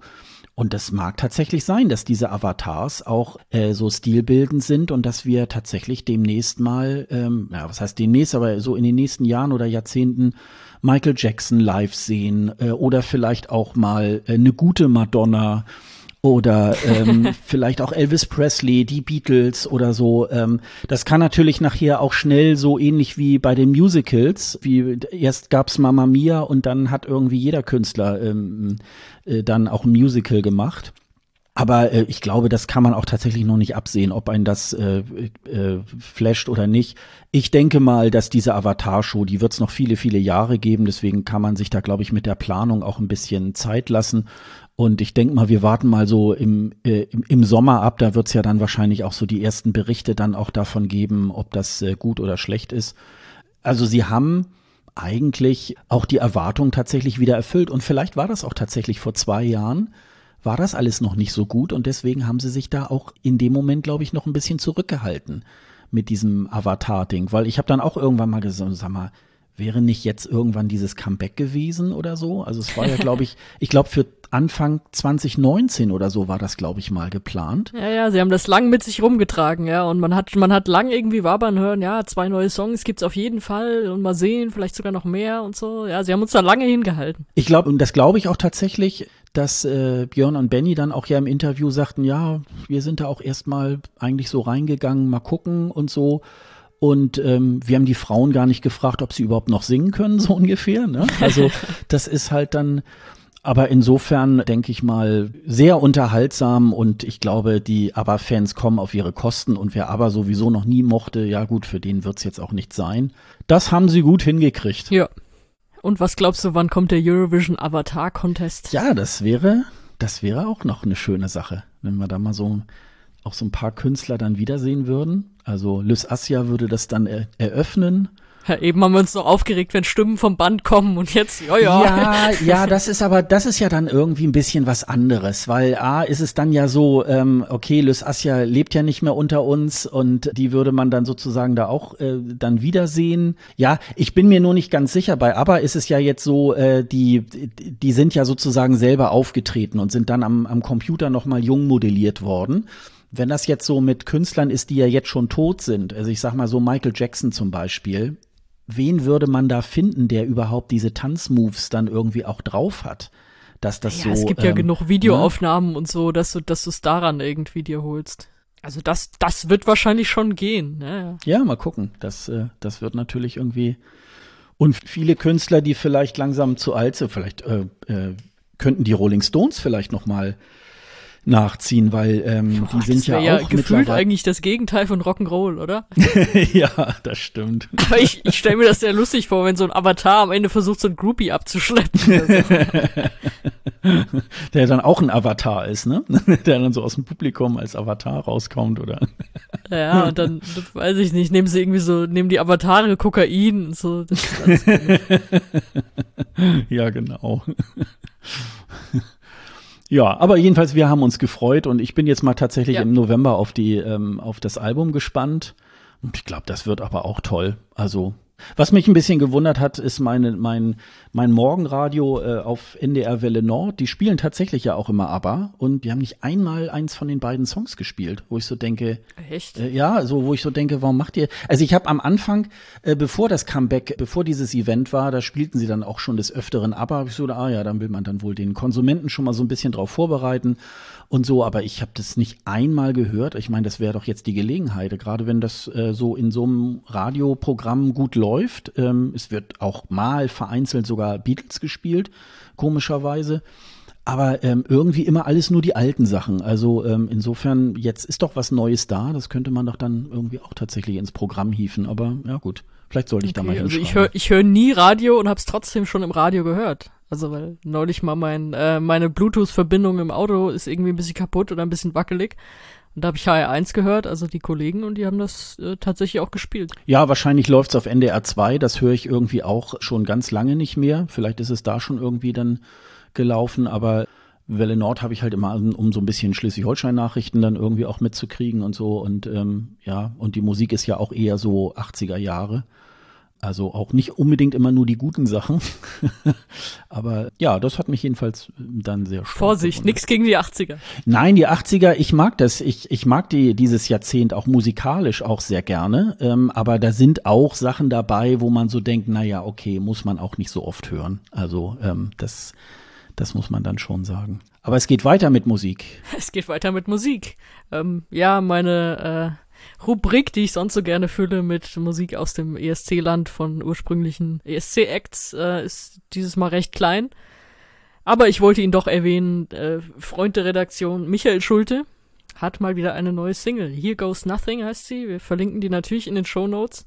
Und da ist mir aufgefallen, dass er, weil man kriegt ja dann immer so Zitate mitgeliefert, äh, was sagt der Künstler, die Künstlerin äh, zu diesem Song, wie ist der entstanden, was ist der Hintergrund, was auch immer. Und äh, da sagte er, dass ein Teil der Inspiration war halt auch seine ESC-Teilnahme. Also und da ist, ich lese es am besten mal vor. Sein Zitat dazu war, ähm, ich habe mir damals gesagt, da bewerbe ich mich jetzt einfach mal, ich habe nichts zu verlieren, ich habe da Bock drauf. Ich versuche das jetzt, auch wenn es unrealistisch und sehr unwahrscheinlich ist, dass ich aus den tausenden Leuten der eine bin, der dorthin fahren darf. Und es hat funktioniert. So, das ist natürlich ein Gefühl, was man wahrscheinlich ganz gut einfangen kann. Das hat er da gemacht auf seinem neuen Song. Ich finde seine Stimme ein bisschen zu verfremdet an manchen Stellen. Ich weiß nicht, ob dir das aufgefallen ist oder ob es dir vor allem auch negativ aufgefallen ist, aber ansonsten ist das wieder ein sehr netter Pop-Track, den man sich anhören kann. Und äh, mit Michael Schulte verbindet man ja so das schönste deutsche ESC-Erlebnis der vergangenen Jahre. Also man hat bei Michael Schulte auch tatsächlich das Gefühl, der weiß auch, wie es geht. Also ähm, auch mit dem Song hat er wieder, man, man kriegt den Fuß zum Wippen und das hört sich toll an der macht einfach gute Musik, ähm, ist ein sympathischer Typ. Also mir, mir hat das auch äh, sehr gut gefallen. Mich, ja, das hat mir, das mit der Stimme hat mir jetzt, hat mich jetzt nicht so gestört. Wahrscheinlich versucht er da auch ein bisschen äh, auch zu experimentieren, vielleicht so ein bisschen, äh, dass sich das nicht alles so gleich anhört, aber irgendwie ganz tolle, ganz tolle Musik. Wir haben ja übrigens eine äh, Playlist, ESC Aftershow, da packen wir ihn natürlich auch nochmal drauf. Äh, da sind ehemalige ESC-Teilnehmer und wir packen da immer so die neuesten Singles von denen äh, drauf. Wenn die was Neues rausgebracht haben, könnt ihr uns, könnt ihr ja mal dieser Playlist mal folgen. Die ist auch auf unserer Website escgreenroom.de auch verlinkt. Und ähm, da packen wir natürlich Michael Schulte auch nochmal drauf. Das ähm, gehört sich natürlich. So ist das. Weißt du, wen du da noch drauf packen kannst? Na, sag mal. Sagt dir Nathan Trent noch was? Ah, lass mich mal überlegen. Ähm, Hast du da auch so einen Halbmond im Kopf? Ja, genau. Gott, das genau. klingt auch kaputt. Halbmond im Kopf. Der kleine Aber- Prinz. Ja, ähm, äh, 2017 war das, ne? Mit äh, Running on Air für Österreich. Und er hat aber danach immer nur so einzelne Singles rausgebracht und nie ein Album. Und das Album wird jetzt bald kommen. Das ist angekündigt für äh, Frühjahr 2022. Mhm. Gibt jetzt noch kein konkretes Datum, aber äh, Name hat's schon mal, The Stages of Change. Sch schweres Wort, gell? Oder sch schwerer Ausdruck. The Stages of Change. So sagt man das richtig. Guck an. Ja, und äh, Single hat er jetzt auch gerade rausgebracht. Die können wir schon mal auf die Liste packen. Growing Pains. Und ja, auch wieder sehr, sehr poppig. Er klingt ja auch sehr sympathisch. Das kann man eigentlich äh, fast mit Michael Schulte vergleichen. Äh, auch äh, guter Typ. Bin gespannt, was da so auf dem Album drauf ist. Hoffe, es sind nicht nur die alten Singles, hoffe, es sind auch ein paar neue Sachen dabei, aber da gehe ich mal von aus. Und äh, ja, der ist jetzt auch mal wieder da, mal wieder auf der Bildfläche. Das ist doch schön, mal wieder von ihm auch was zu hören. Ich sehe ihn ja immer noch vor mir, wie er da auf diesem Halbmond rumkraxelt auf der Bühne. Das war ja, war ja sehr witzig und sehr einprägsam. Ja, da können wir uns ja mal. Ja, wir hatten ja auch auf äh, der eben besagten Playlist hatten wir ihn auch des öfteren mal, aber das waren halt immer so einzelne Sachen, ne? Ja. Hm. Jetzt musst du noch sagen, was du mit, was du mit deiner Konzertkarte machst, die seit Ewigkeiten rumhängt bei dir. Für? Du meinst das äh, Ilse de Lange Konzert, ähm, was, ja, genau. was gefühlt, äh, ich, ich, ähm, wir haben, wir haben äh, im Vorfeld auch drüber geschrieben und ich habe gestern irgendwie auch mal überlegt, dieses Konzert war, glaube ich, für irgendwie so April 2020 geplant in Hamburg. Und dann wurde das verschoben, glaube ich, auf den Herbst 2020. Dann hieß es, glaube ich, Februar 2021. Dann sollte das, ich glaube, jetzt im Herbst sein. Und jetzt findet zumindest in Hamburg äh, das Ilse de Lange Konzert am 20. Mai in der Edel Optics Arena. Sagt mir überhaupt nichts, soll in Hamburg-Wilhelmsburg sein ähm, äh, irgendwie eine Halle mit 3000 ähm, Fassungsvermögen. Das heißt, vielleicht ist das schon so ein bisschen Vorgeplänkel, dass man da so mit Abstand oder so stehen soll. Aber vielleicht ist im Mai, äh, dann ist das auch vielleicht dann gar kein Thema mehr. Äh, was das, was ein bisschen doof ist, ähm, wir können ja hoffen, wie ich schon gesagt habe, am 20., äh, am 14. Mai ist vielleicht ESC-Finale und dann ist man ja in der Woche drauf dann auch wieder zu Hause wenn äh, Ilse de Lange dann am 20. Mai in Hamburg auftritt. Ansonsten habe ich ein kleines Problem. das ist natürlich ein bisschen, bisschen schade. Ja, ich freue mich natürlich darauf. Das äh, wäre dann mal wieder so mein erstes Konzert, in das ich dann mal irgendwie wieder gehe. Das ist natürlich. Ähm, hast du da ähm, Ja. auch irgendwie ein Ticket für, ähm, für dieses Konzert? Äh, nee, bisher nicht. Also ich hatte es jetzt hier in unsere Liste mal mit reingeschrieben, weil wir es, ich meine, wir hatten es mal erwähnt, dass, äh, also als es verschoben wurde auf jetzt Ende 21 sollte es ja sein. Und da habe ich, glaube ich, vor einem knappen Jahr gesagt, das ist jetzt so ein Ziel für mich, im Dezember 2021 zu Ilse de Lange in die Batsch Cup zu gehen. Und ich, bis dahin halte ich still oder irgendwie sowas habe ich gesagt. Ich meine, ich habe hab das on air gesagt. Ja, gut, jetzt ist es halt wieder verschoben, aber ähm, Ticket hatte ich noch nicht tatsächlich. Aber ich bin da jetzt auch ein bisschen entspannter, weil ich habe inzwischen ein Konzert gesehen im Sommer. Das war jetzt kein ESC-Act oder so, aber ich habe hier so, ein- so ein Mini-Open-Air äh, mit einer guten Band in Mainz gesehen. Deswegen habe ich schon mein erstes Konzert wieder nach äh, Corona und es ist alles entspannter. Das, da heule ich jetzt nicht so ganz drum. Es ist halt blöd, weil ja, ich habe mich neulich mit einem dänischen Sänger unterhalten, auch kein ESC-Act, aber so generell, und da waren die gerade dabei, alles aufzumachen. Und in Dänemark äh, sind jetzt Clubkonzerte einfach wie früher, wegen höherer Impfquote. Und deswegen ist da jetzt alles offen und die können da feiern, wie man es vor der Pandemie gemacht hat. Gab es übrigens auch, ich komme wieder auf sie zurück, äh, so Handyvideos von Für o Flamm oder so, wo wirklich einfach ein voller Club und alle grölen da die Lieder mit und du denkst, boah, ich will auch. Mhm. Mhm. Aber es ist jetzt halt wirklich absehbar, dass das in Deutschland halt noch nicht gehen wird und deswegen werden jetzt die ganzen Konzerte entweder noch unter komischen Regelungen dann durchgeführt oder was heißt komischen Regelungen? Also so 2G ist ja wirklich sinnvoll für so ein Clubkonzert, wenn du es irgendwie durchführst oder sie können halt nicht durchgeführt werden, weil noch relativ groß. Ja, da müssen wir jetzt wahrscheinlich noch ein paar Monate durch irgendwie in, in Deutschland mit so Verschiebungen und so weiter, aber im Mai hoffe ich dann doch, dass es eigentlich müsste es dann wieder unter Normalbedingungen, also was wir so als Normalbedingungen von früher kennen, dann äh, gemacht werden können. Und wenn du sagst, es ist inzwischen in eine noch größere Halle verlegt worden, glaube ich eher, weil äh, Ilse ja tatsächlich immer weiter an Fame gewinnt, ne? Also mit ihr, mit ihren ganzen Auftritten im deutschen Fernsehen dann bis hin zu Let's Dance und so weiter, hat sie, glaube ich, äh, doch ihre Fangemeinde wahrscheinlich eher noch vergrößert in letzter Zeit und denken, oh, das, das können wir doch ein bisschen noch höher verlegen. Ja, ich glaube, ganz am Anfang war geplant in der großen Freiheit. Da passen ja, weiß ich jetzt gar nicht, drei bis 500 Leute, so irgendwie. Also ein ganz kleines, äh, ganz, äh, relativ kleiner Club irgendwie. Und ähm, ich weiß, als das dann verschoben wurde, war es dann auch schon mal in größere Hallen irgendwie, in eine größere Halle dann irgendwie verschoben. Das ist, äh, ja, man kann ja Ilse dann, glaube ich, jetzt demnächst auch bei DSDS irgendwie als äh, Jurorin dann ähm, ja, stimmt, auch erleben. Genau. Da ist sie ja auch eingekauft. Ähm, und äh, ja, und da ist Ilse natürlich jetzt, ich sehe das auch immer so in den, in den Insta-Stories, äh, wo sie dann wieder in irgendeiner Stadt waren, wo sie dann wieder gecastet haben. Und ähm, also, äh, ja, klar. Also werde aber tatsächlich auch ne jetzt demnächst auch mal ein bisschen schauen, so fürs nächste Jahr noch mal schon mal so das ein oder andere Konzertticket auch mal wieder zu klicken, weil ich glaube, das wird jetzt auch, ähm, mag es jetzt so sein, dass es jetzt zum, zum Winter hin auch noch mal so was ähnliches wie eine Welle irgendwie halt gibt, aber ich glaube, es wird keinen Lockdown mehr geben und wir kommen jetzt, glaube ich, so ein bisschen in die Phase, wo wir uns da so ein bisschen dran gewöhnen müssen und ähm, wo wir damit leben müssen und wo wir irgendwie immer noch ein bisschen gucken müssen, dass wir Abstand auch halten und Hygiene und so weiter und Masken tragen und so. Und ähm, ich glaube, diese Dinge werden hoffentlich jetzt ein bisschen normaler werden und äh, deswegen ist das. Aber wie gesagt, äh, da ist es eher nicht Corona, sondern es ist eher der Termin, der das so ein bisschen zum Schwanken bringt. Das wäre natürlich sehr schade. Übrigens, wie du, äh, du gerade gesagt hast, es sollte ursprünglich in der großen Freiheit stattfinden. Ich weiß nicht, ob dir das äh, aufgefallen ist in Hamburg, aber Konzerte, die in Hamburg gerade verschoben werden, die werden meistens weggeholt von Große Freiheit oder vom Docks, weil diese zwei Clubs sich ja wirklich sehr negativ hervorgetan haben. Also die hatten, äh, als zwischendrin äh, alles geschlossen war, hatten die so Wände aufgestellt, wo sie irgendwie so krude Thesen von Corona-Leugnern ja, ja, da stimmt, auch äh, verbreitet mhm. haben und so. Und deswegen haben da auch, oder hat da auch die ein oder andere Konzertagentur gesagt, okay, mit euch arbeiten wir jetzt erstmal nicht mehr zusammen. Das äh, entspricht einfach nicht, nicht unseren Vorstellungen. Und auch jetzt beim Reeperbahn Festival waren die auch außen vor.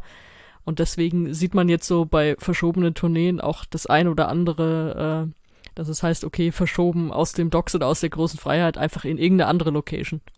Weiß jetzt bei Ilse natürlich, ähm, wäre zu klein, klar. Die habe ich beim Reeperbahn Festival vor, was war das jetzt, zwei Jahren ja noch in so einer kleinen ja, Bar war das eigentlich gesehen, dass es da aufgetreten ist am, am Rande der Reeperbahn.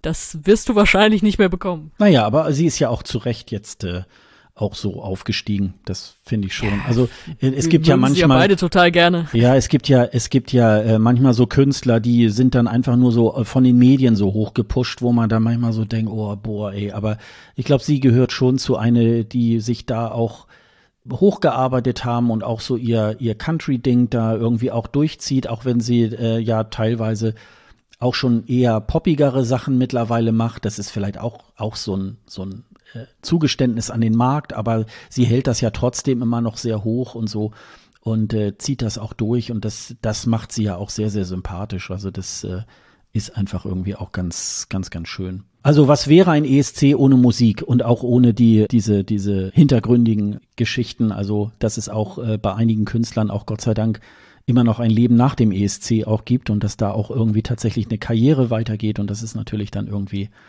irgendwie auch ganz schön, ne? Jo. Ja. Okay. Jetzt kommt dein langer Part. Jetzt kommt mein Monolog, ne? ja, es gab. Besser ist das. Ja, es gab, ähm, es gab wieder was Neues in Sachen Junior ESC, der ja am 19. Dezember in Paris stattfinden wird. Und äh, es gab in Deutschland eine Premiere, denn dieses Mal gab es richtig einen deutschen Vorentscheid zum Junior ESC. Der fand am, äh, den konnte man am 10. September im Kika ab 19.30 Uhr begucken fand im, äh, in Erfurt statt, im Zentralclub. Das war so ein bisschen, ja, so eine, äh, so in so einer Indus ehemaligen Industriehalle wurde das aufgeführt. Das war jetzt nicht unbedingt so eine ganz glamouröse Sendung. Ähm, also das war eigentlich relativ einfach gehalten. Es gab auch ähm, sozusagen keine Tickets im freien Verkauf sondern man hat im Sommer bereits Schulkinder aus der Umgebung von Erfurt gefragt, ob sie dabei sein wollen im Publikum. Und die hat man dort dann äh, besetzt. Die haben dann auch äh, schön brav auch Masken aufgehabt. Man konnte auch so ein bisschen sehen, ja, so ähm, einigermaßen Trennung zueinander äh, war dann da auch, aber da die wahrscheinlich ja irgendwie auch ähm, aus einer Schulklasse jeweils irgendwie kamen, waren die natürlich auch, war das wohl auch alles in Ordnung, aber dass es da nicht zu irgendwelchen Ansteckungen irgendwie halt kommt, was man ja auch in Ordnung findet. Aber auf der anderen Seite gab es dann eben halt auch mal schön wieder Publikum, was ja auch in so einer äh, Musiksendung irgendwie auch ganz, ganz nett war. Durch die Sendung haben Jessica Schöne und der Sänger Ben, der ja auch im letzten Jahr schon diese, dieses Auswahlverfahren äh, mit begleitet hat in den einzelnen Sendungen, die es da dazu gab. Dieses Mal gab es dann richtig einen, einen, Vorentscheid. Es gab auch eine Jury, die aber sozusagen eigentlich nicht so wahnsinnig viel zu entscheiden hatte, außer dass sie dann hinterher ähm, tatsächlich auch so ein bisschen zu der Entscheidung mit beigetragen haben. Da war einmal die Influencerin und Sängerin Selina Moore. Der Sohn von Angelo Kelly war dabei, der Gabriel Kelly, ähm, der auch äh, schon als Hip-Hopper ähm, wohl äh, erste Schritte macht. Und äh, die Tänzerin Hannah, die kennt man aus diesem Kika-Umfeld von der Gruppe Tanzalarm. Angetreten sind zum einen die spätere Siegerin, die Pauline, und zum anderen die zehnjährige Martha aus äh, Bad Salzuflen und Emily, 13 Jahre aus Homburg. Die war eigentlich zu Beginn so ein bisschen auch als die Favoritin gesetzt es gab zwei Runden. Im Vorfeld haben die drei Sängerinnen die Möglichkeit gehabt, aus äh, vier Songs jeweils zwei auszuruf, äh, auszusuchen. Und die haben dann äh, praktisch in zwei Runden, haben sie das dann äh, zum Vortrag ähm, gebracht. Wobei auf eurovision.de ähm, hieß es dann, ja, zufällig hätten sie sich in der ersten Runde äh, alle für diesen einen entschieden, nämlich Imagine Us der auch am Ende nachher auch der ähm, Siegertitel ähm, war. Und in der zweiten Runde haben dann Martha und Emily den Song äh, Gut so äh, gesungen. Und die Pauline hat dann noch einen weiteren Song äh, zum Vortrage gebracht. Ähm, das war der Song Hausboot. Ja, schließlich und endlich war es dann so, also nach der zweiten Runde wurde dann zunächst die Sängerin bestimmt. Damit war dann die Pauline die Sängerin. Da muss ich dazu sagen, die ist eigentlich auch äh, schon in der ersten Runde, finde ich, äh, sehr positiv aufgefallen. Die macht einen sehr schüchternen Eindruck. Aber auf der Bühne muss man sagen, tatsächlich ist die aus sich rausgegangen. Also ich meine, gut, okay, die ist, die ist ja auch erst zwölf Jahre alt aber das war wirklich, das war wirklich erstaunlich. Und mir hat tatsächlich in der zweiten Runde hat sie dann den Song Hausboot gesungen. Und ich habe das so ein bisschen auf äh, Twitter irgendwie halt verfolgt. Äh, da waren ja auch so die üblichen Hardcore-ESC-Fans dann auch natürlich wieder in der Timeline und wir haben uns da auch so untereinander tatsächlich auch ähm, dann wieder so ähm, äh, ausgetauscht und wir waren uns eigentlich auch alle sehr einig, Pauline hätte eigentlich dieses Lied Hausboot ähm, singen müssen.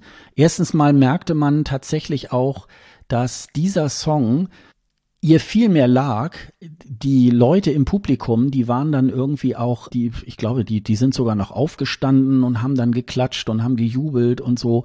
Und dann hat man so gedacht, Mensch, das wäre tatsächlich das wäre tatsächlich der Song, den sie auch wirklich in Paris aufführen könnte. Ja, es wurde dann aber Imagine Us letztendlich auch, fragte dann nach der, ähm, nachdem dann die, die, äh, die Songrunde sozusagen rum war, äh, fragte man dann auch die, die Juries dann nochmal, ja, sag, sag doch nochmal, welchen Song würdet ihr denn gerne ähm, hören? Und haben alle drei letztendlich gesagt, ja, Imagine Us.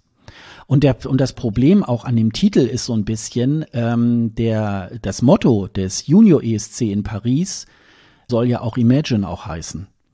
Und dann sozusagen den Song und es dann auch von Seiten des Fernsehens so zu verkaufen, ach ja, das ist eine Hommage an den, an das Motto und so weiter, finde ich sehr, sehr schwierig. Was ich auch noch so ein bisschen kritisch anmerken würde, ist, auf eurovision.de hieß es dann ja so, ja, also die, alle drei haben sich ja für Imagine Us irgendwie entschieden. Und für mich hatte das so ein ganz kleines Geschmäckle, als wenn man Imagine Us wirklich schon fest eingekauft hätte.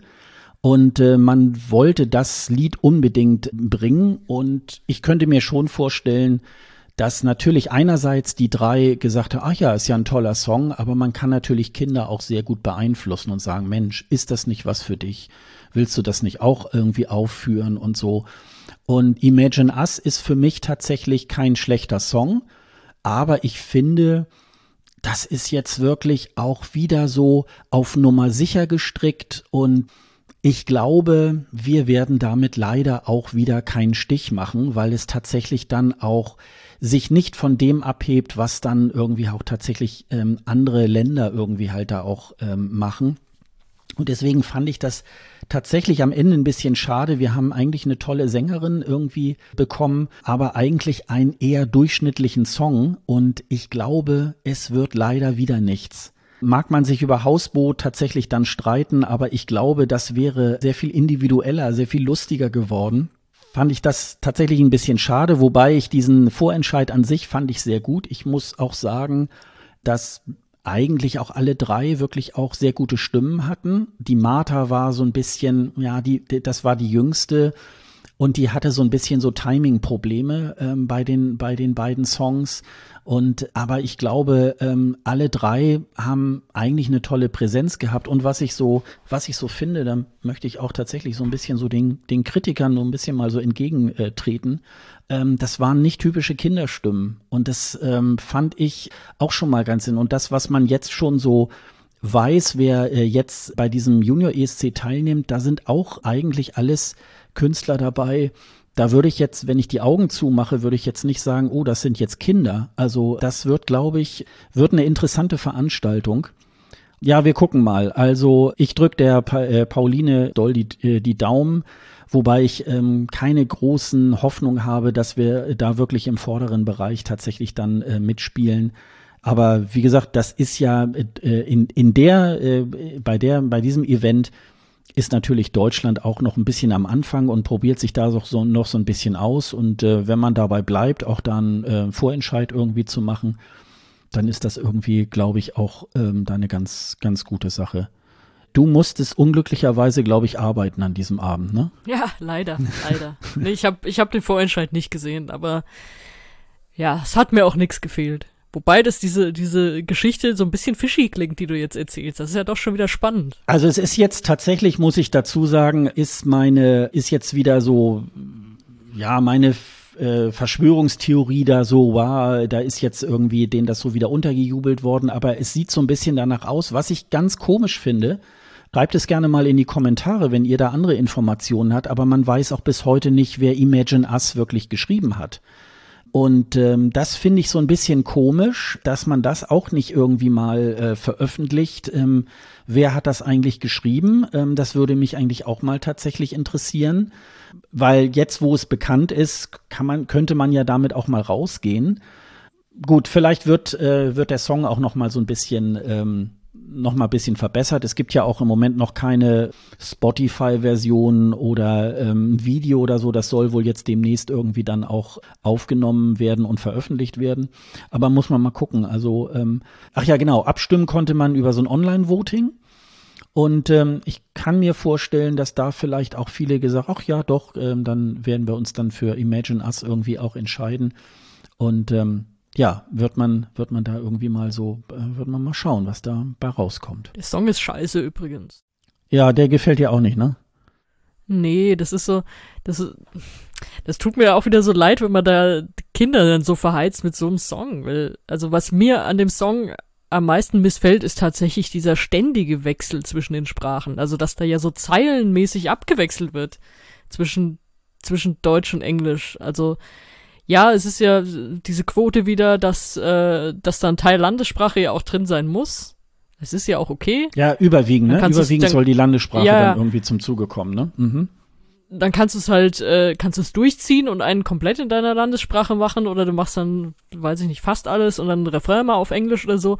Aber dieses dauernde Gewechsel, das macht mich komplett verrückt. Also das gefällt mir überhaupt nicht. Das ist dann, also, wenn du sagst, der Song ist dann auch so gepusht worden, dann verstehe ich es tatsächlich noch weniger. Also was, wie kommt man denn auf die Idee, äh, so einen Song dann irgendwie so geil zu finden und den dann so zu pushen, obwohl der wirklich, also der ist wirklich nix, sorry. Ja, das ist so, ja, was man schon zigmal so im ESC-Umfeld gehört hat. Also man hat da versucht, irgendwas, ähm, irgendwas zu stricken aber es ist irgendwie, es verfängt nicht und ja, für mich ist es wieder so dieses typische auf Nummer sicher gehen. Was weiß ich, vielleicht sagen jetzt andere Leute, ah, Hausboot war auch so scheiße irgendwie, also wie kann man das gut finden? Aber es war so, man merkte schon im Publikum, da geht, äh, äh, da ging was rüber und da, äh, das, das hat äh, auch das Publikum angefasst und ja, und bei Imagine Us, ja gut, dadurch, dass natürlich in der ersten Runde auch alle drei das Ding einmal so durchgesungen haben, hat natürlich, hat man natürlich als Zuschauer äh, auch sehr viel mehr äh, und das Lied dann öfter gehört, wobei mir ging es dann eher so, nachdem ich das so das dritte Mal dann gehört habe, ja, es wird dann auch leicht langweilig. Also es wird dann so, ja, sehr random und also das, ja, war irgendwie, war nicht so unbedingt ähm, das, was ich mir da vorgestellt habe, aber trotzdem so die, die Sendung selber war gut gemacht, ähm, war noch so zu einer, es ging schon um 19.30 Uhr, ich glaube, das ging ungefähr, ich glaube, das ging anderthalb Stunden, glaube bis um neun ging das irgendwie halt. Ich glaube, danach war schon gleich Bernd das Brot, also es war dann schon gleich Sendeschluss beim Kika. so, Vielleicht und, könnte man den mal zum Junior ESC Ja, schicken. genau. Aber das, wie gesagt, das, das ist so äh, auf dem Weg dahin, um vielleicht mal in den nächsten Jahren den Junior ESC auch mal zu gewinnen, äh, war das schon mal ganz passable Auswahl und und sie haben, finde ich, dieses Mal auch bessere Finalisten irgendwie auch am Start gehabt. Das, das war, die Susanne hat, äh, hat da auch noch mal zu Beginn auch noch mal so, so ein Opening-Act dann gehabt. Nur ich, da habe ich so das Gefühl, ja, ich glaube, das war's dann auch. Ähm, äh, da, da kommt wahrscheinlich auch in nächster Zukunft nicht mehr so wahnsinnig viel Interessantes irgendwie. Also das werden wir mal gucken. Aber dann noch dazu, wo dann halt halt das Motto vom Junior ESC auch Imagine heißt. Also ist dann auch, ja, naja. Das, das ist aber, das muss ich gerade anmerken, wenn du das so von der Show erzählst, das finde ich dann wiederum gut, wenn sie sagen, okay, du hast zwar nicht gut abgeschnitten, aber äh, du warst unsere Kandidatin letztes Jahr und du machst jetzt hier das Opening. Das würde ich mir halt, das, das habe ich mir generell auch immer bei den Vorentscheiden oder so gewünscht, dass man die Leute eben nicht fallen lässt wie so eine heiße Kartoffel, die halt nicht gut waren und dann höchstens mal Michael Schulte irgendwie noch mitnimmt, sondern dass man das so mehr oder weniger selbstverständlich macht. Okay, das war unser Eck beim letzten Mal wir hatten ihn ausgesucht und wir waren da stolz drauf und äh, hat ihr Bestes gegeben und wie auch immer. Und das würdigen wir jetzt nochmal kurz, bevor wir den Nachfolger bestimmen. Äh, das, äh, sowas finde ich immer sehr gut und respektvoll. Das, wenn du das jetzt so sagst, das gefällt mir dann wiederum. Ja, ja, das, also das, das war auf jeden Fall, äh, das war auf jeden Fall klasse und ich finde eigentlich so gehört sich das auch. Also ähm, insofern, ja. Dann hat sich mittlerweile schon rausgestellt, äh, wie viele Länder dran teilnehmen. Es sind 19 Stück vielleicht nochmal so draus hervorgehoben. Armenien ist sogar dabei, Bulgarien, Kasachstan ist wieder dabei. Ähm, aber auch Gastgeber des ESC 2022, Italien, äh, ist, stößt auch wieder ähm, heran. Und ähm, auch die Niederlande. Die Niederlande ist bisher, seit es den Junior ESC äh, gibt, immer dabei gewesen. Also so ein bisschen so ein, so ein Deutschland sozusagen. Und äh, da fand ich ganz interessant, was die Niederlande gemacht haben. Die haben nämlich, äh, die Niederlande machen ja schon länger einen ähm, Vorentscheid. Ähm, und der fand dieses Mal auch in der Ahoy Arena in Rotterdam statt, ähm, wo ja auch der ESC 2021 stattgefunden hat. Und für die Niederlande tritt dieses Mal Ayana an mit einem Song, das, den will ich jetzt gar nicht aufzählen, weil der auf Japanisch ist. Sie hat äh, japanische Wurzeln. Ihre Mutter ist ähm, Japanerin, der Vater ist äh, Brite. Und sie singt über, ja, dass sie seit anderthalb Jahren durch die Corona-Phase ihre japanischen Verwandten äh, nicht mehr gesehen hat. Ist eine ganz ähm, schöne, ganz schöner Auftritt. Das können wir euch dann nochmal in den Shownotes äh, verlinken. Äh, da geht sie mit so, mit einem Koffer ähm, äh, über die Bühne, macht den dann auf, guckt sich dann Fotos irgendwie halt an. So ähnlich ist auch der, es gibt da auch einen Videoclip dazu. Und ich habe das mal so durchgeklickt. Man kann das Euro, äh, auch äh, Eurovision TV kann man dann auch noch mal die einzelnen Acts noch mal gucken. Ähm, da sind ganz passable Sachen dabei gewesen. Also da wird dann, da sind das dann sogar schon mal wieder drei Sprachen, nämlich Niederländisch, Englisch und Japanisch. Und, ähm, und wer natürlich, wer auch noch eine ganz, auch ein ganz toller Act aus Polen, die Sarah James, singt Somebody, auch, ja, wie ich sagen würde, so eine schöne Soul-Stimme, großartig. Dann gibt es aus Aserbaidschan die Sonja, dann äh, Pauline haben wir ja eben schon gesagt. Dann äh, Portugal hatte ich ja das letzte Mal erzählt, äh, Simano äh, Oliveira. Und vor einiger Zeit ähm, ist äh, Levi Diaz für Spanien schon bereits nominiert worden. Also ähm, wie gesagt, das war das war auch ich ich muss sagen auch ein schöner äh, ESC-Abend ähm, dieser 10. September. Also ähm, das konnte man sich äh, auch als Erwachsener wirklich sehr gut angucken und äh, wir werden mal schauen, wie es denn so weitergeht. Wir halten euch da natürlich auf dem Laufenden und äh, dann auch zum Junior ESC wird sich dann selbst Sonja auch dann dazu hinreißen lassen, diese Veranstaltung dann auch nochmal zu gucken. Nur wenn Barbara Pravi auch dabei sein darf. Die wird bestimmt dabei sein. Das glaube ich bestimmt. Also die sie auch gesagt hat, dass sie, dass sie, dass sie gerne für Kinder schreibt, weil das für sie so ihr Traum immer war, für Disney schreiben zu können und da kann sie das so rauslassen. naja, als äh, Komponistin müssten sie sie ja sowieso irgendwie einladen, ne? Also insofern, Eben, ja. das, ähm, also da gehe ich mal ganz stark von aus. Also ja, wir sind eigentlich schon im Grunde am Ende unserer Folge. Was sonst noch wichtig war, ja, wir, ähm, wenn wir dann rausgekommen sind, gibt es diesen ESC äh, Green Room auch schon seit fünf Jahren. Der 3. Oktober ist ja immer sozusagen das Jubiläumsdatum, äh, der, der Geburtstag. Und äh, Sonja, du hast jetzt mit dieser Folge auch schon äh, den Dennis über, überwunden sozusagen. Du hast schon mehr Folgen beim ESC Green Room aufgenommen als Dennis, also eine mehr. Und ähm, das geht natürlich jetzt auch noch äh, so weiter. Aber wir haben jetzt hier keine große Jubiläumsfolge heute gemacht. Das machen wir dann, glaube ich, in der hundertsten. Die müsste übernächstes Jahr irgendwann dran sein. Da werden wir dann mal, Schaffen wir, schaffen wir. weil ich denke mal, da werden wir auch mal, glaube ich, mal so gucken, äh, ob wir dann nicht vielleicht da auch diese äh, Edeloptics Arena in Hamburg-Wilhelmsburg dann mal irgendwie, So. mal irgendwie ähm, mieten und dann so über die Showtreppe runterkommen und so. Also das äh, irgendwas werden wir uns da, glaube ich, noch mal irgendwie überlegen. Vielleicht habt ihr ja noch mal äh, auch Tipps, was wir vielleicht dann zur hundertsten machen können. Aber ähm, Ja, auf jeden Fall Dennis wieder einladen. Genau. Nächste Jubiläumsfolge. genau, dann machen wir so eine Tanzeinlage, ne? Das ist dann irgendwie. Ah, da, äh, da würde ich mal widersprechen, dass wir eine Tanzanlage machen. Naja, das ist ja Sache der Vertragsbesprechung äh, dann irgendwie auch, ne? Das, Ach so, ah, hat mein Management wieder scheiße unterschrieben für mich. Ey. Ja, wie gesagt, das, äh, das sozusagen noch mal so in eigener Sache und äh, ja, ich ich habe jetzt ich habe jetzt weiter weiter nichts mehr. Fällt dir noch irgendwas ein, was du unbedingt noch loswerden möchtest? Nö, es ist, wir können über Fußball noch reden, da bin ich eh gerade im Flow, aber ansonsten ESC-mäßig sind wir wahrscheinlich abgegrast soweit. Da wäre es dann eher so, dass du dann den Monolog führst. Ja, wahrscheinlich. Obwohl ja Ach so, wir können, äh, Hm? wir Ja? können, wir haben mit dem Quiz angefangen, wir können ja mit einer, mit einer Schätzfrage rausgehen. Mhm. Äh, was glaubst du, wann werden Måneskin das erste Mal komplett nackt auf der Bühne stehen? Weil ich glaube, sie arbeiten da langsam drauf hin. ja, aber ich glaube nicht bei einem Fernsehauftritt, ne? Ich glaube, Ja, sie werden es vielleicht versuchen, aber also sie werden ja so schon auf Instagram, glaube ich, mehr oder weniger manchmal geblockt oder abgemahnt oder was auch immer, weil sie sich dazu nackt zeigen. mhm. Ja, mal sehen. Also ich, ich glaube, sie, sie versuchen da immer weiter die Grenzen auszuloten, beziehungsweise vielleicht haben sie es auch schon vorher gemacht, aber jetzt machen sie es halt mit einem größeren Publikum. Also das ist ja fast nur noch auf Sex-Cells irgendwie zugeschnitten. Obwohl ich frage mich ja immer, ähm, ob solche Sachen wirklich heute noch so verfangen. Ne? Also ich glaube, da der große Skandal ist dann eher nur bei den, wenn sie jetzt wahrscheinlich irgendwie eine, eine Knarre äh, in die äh, Kamera halten würden, dann hätte dann Instagram überhaupt keine Probleme. Aber sobald irgendwie so ein bisschen nackte Haut ist, dann äh, ist ja immer gleich so Aufruhr bei diesen ähm, amerikanischen Firmen. Insofern denke ich dann immer so, ja, also interessiert das wirklich jemanden so ganz groß? Also Ja, also mich nicht so, aber es scheint ja doch irgendwie, also es ist ja ihr, naja, unique selling point, es ist ihr selling point, Ja. sagen wir es so. Ja, ja.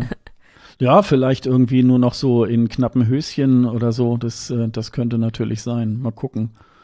Na, sie werden ja Würde mich sicherlich im, beim Sanremo Festival eine Rolle spielen und dann können wir ja mal gespannt sein, wie sie, wie sie da vielleicht auftreten. Da sind sie ja auch schon in hautfarbenen äh, Suits äh, aufgetreten. Da konnte man ja auch vieles sehen, sage ich jetzt mal. Also, Ja, solange ihnen das nicht alle beim Sanremo nachmachen, ist es. ja, genau, genau. Ja. Aber wir Ja. werden, also wir, wir äh, behalten das mal im Auge, ähm, was aus Moneskin irgendwie halt wird. Und ähm, ja, Kommt auch eine neue Single in ein paar Tagen, die können wir dann aber erst das nächste Mal besprechen. Das werden wir tun, genau. Ja, dann würde ich sagen, äh, wir machen den Sack zu und ähm, äh, bedanken uns, dass ihr uns wieder eingeschaltet habt. Und ähm, wir werden beim nächsten Mal äh, wirklich ehrlich versprochen auch mal wieder eure Kommentare auch mal wieder ähm, hervorholen. Da waren auch tatsächlich noch ganz gute äh, Sachen äh, auch aus den letzten Malen dabei. Die werden wir jetzt noch mal ein bisschen intensiver dann beim nächsten Mal äh, äh, dann betrachten. Ihr könnt uns aber auch gerne wieder ähm, Kommentare schicken und äh, da würden wir uns natürlich dann sehr, sehr drauf freuen. Ja, dann würde ich sagen, äh, wir machen den Sack zu und äh, wir sagen dann mal Tschüss, bis zum nächsten Mal. Tschüss. Tschüss.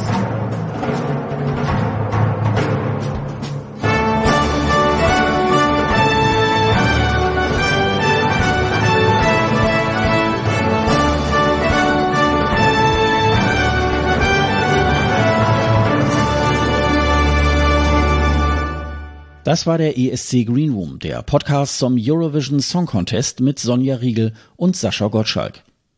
Weitere Infos über den ESC und über diesen Podcast findet ihr auf escgreenroom.de. Dieser Podcast ist ebenfalls auf Twitter, Facebook und Instagram mit dem Handle ESC Greenroom zu finden. Wenn ihr Sonja und Sascha auf Social Media folgen möchtet, findet ihr die Kontaktdaten ebenfalls auf dieser Website unter dem Link Doppelspitze. Auf escgreenroom.de könnt ihr außerdem unter dem Post dieser Folge euren Kommentar hinterlassen. Ihr könnt aber auch eine Mail an kundendienst.escgreenroom.de schreiben.